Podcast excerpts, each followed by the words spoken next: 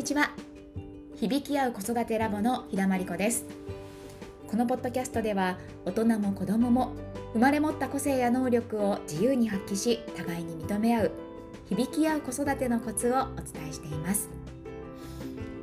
前回から引き続き響き合う中学受験と題して私自身が息子の中学受験を通じて学んだことや感じたことをシェアしてみようと思います。え先週はですね子ども自身が自分への勉強の力のかけ方が実際どれくらいなのかとか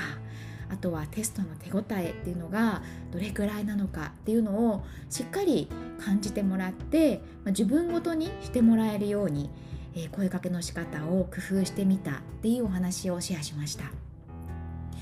で今週も声かけ次第で子どもの反応がすごく変わりますよっていうお話をあのお伝えしてみようと思います。実はこの方法あの中学生の息子に対しても未だに私が使っている方法なんですね。すごくこう役立っています、えー、学校から子供が帰ってきてで塾の宿題とかがあるとですねあの親としてはなるべく先に済ませてほしいって思いますよね。だからこうやることやってから遊びに行きなさいとか宿題やったの？とか宿題はやるべきものだよとかやらないのは信じられないみたいなね、まあ、そんな気持ちでついつい、えー、子供をね追い詰めるような声かけをしてちしてしまいがちではないでしょうか。やっぱりねこう追い詰めてこうしなきゃいけないっていう気持ちが入っていると子供はまはその気持ちに反応して余計にね動いてくれないんですよね。私もそんなやり取りをしばらく続けていました。でこのままだと、まあ、なかなか大変だというふうに思ってある時ちょっと声かけの仕方を変えてみたんですねでその声かけっていうのは「今日はどんな予定なの?」っていう問いかけに変えましたでもう少し細かくあのお話しすると勉強は何時から始める予定とか宿題は何の宿題があるのとかそんな感じでこうこちらがそろそろ勉強しなさいとかもう時間だよとかっていうふうに管理するんじゃなくて子ども自身が自分の予定を自分で決められるような問いかけを繰り返すことにしてみたんですね。例えば帰ってきてもう早速ゲームを始めて息子を見て、えー、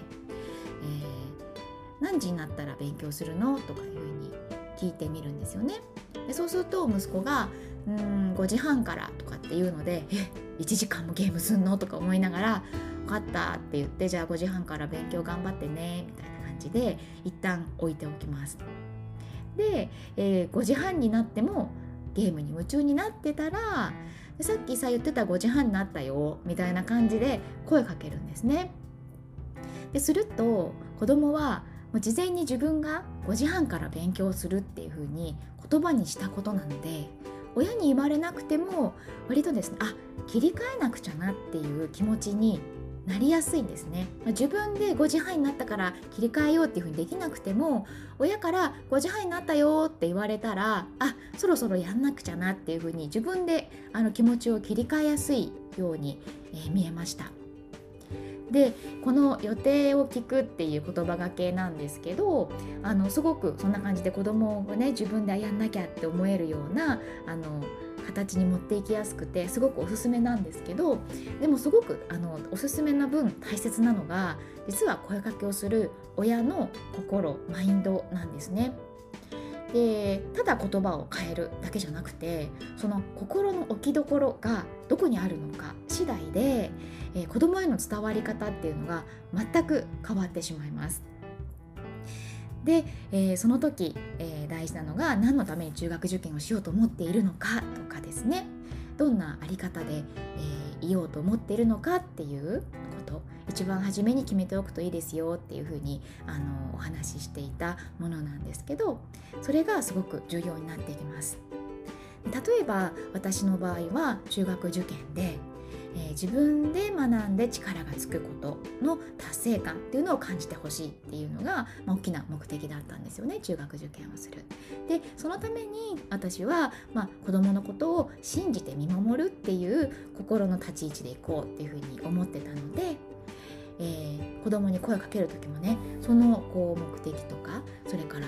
心の立ち位置っていうのを、まあ、意識してでですので子どものその5時半からやるとかっていう言葉も、まあ、信頼するっていうところを心がけていました。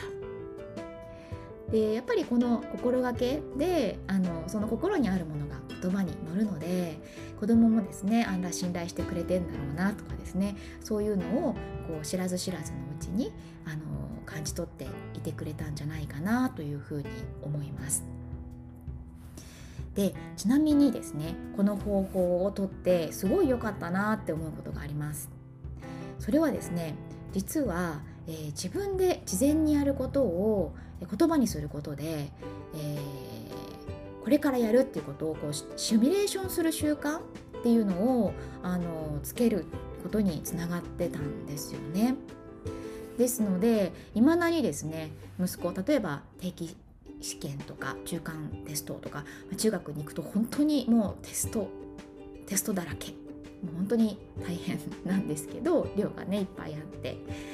だけど、まあ、そういう大変なテスト勉強も、まあ、何時までゲームして僕は息抜きしてでその後国語のプリントこれやって、えー、数学の演習問題どこどこまでやってっていうのを、まあ、言葉にするんですよね。で私も「ああそっかそっか頑張って」みたいな感じで、まあ、流しながら聞いてるんですけど、まあ、こうやって言葉にして表すことであのその後の自分の行動のこうイメージが膨らんで実際にすごく行動に移しやすいみたいなんですよね。なので最近は私もあの息子の計画を聞いた後に、えー、ママはえー、ママの仕事はメルマガの原稿をこの後書いてでその後買い物に行ってでその後ブログの下書きまではしようかなみたいな感じでお互いの、えー、計画についてシミュレーションについてですねシェアしたりしています。で、えー、シミュレーションをして言葉にするっていうのが、えっと、言葉にすること先ほども言ったみたいにうまくこう自分の中でね動きやすいなっていうのは私自身も実感してるんですよね。ですのでこう親子でねお互いの計画を話しながらこう協力してこう仕事を進めているっていうような感じもしてすごく楽しんでいます。まあ、ちょっとした言葉がけなんですけど「今日はどんな予定?」っていうふうに問いかけながらこう自分でシミュレーションする力計画する力っていうのを育ててあげてはいかがでしょうか。ね、あのすごくおすすめです。えー、親子二人三脚でね取り組む中学受験。本当に親の在り方が大切です。響き合う子育てラボでは中学受験を控えた親御さんに向けてのえ個別相談会を無料で行っています。え必要な方は公式 LINE にご登録していただいてぜひお問い合わせください。えこちらで日程調整してまたお返事させていただきます。一生に一度の中学受験をですねお子さんにとってあのいい体験にあのしてもらいたいなって思っています。響き合う中学受験をお伝えしていけたらと思いますのでどうぞあの気軽にお問い合わせください。それでは今日はこの辺で今日も聞いてくださりありがとうございました。ご質問もお気軽にお寄せください。ではまた来週水曜日にお会いしましょう。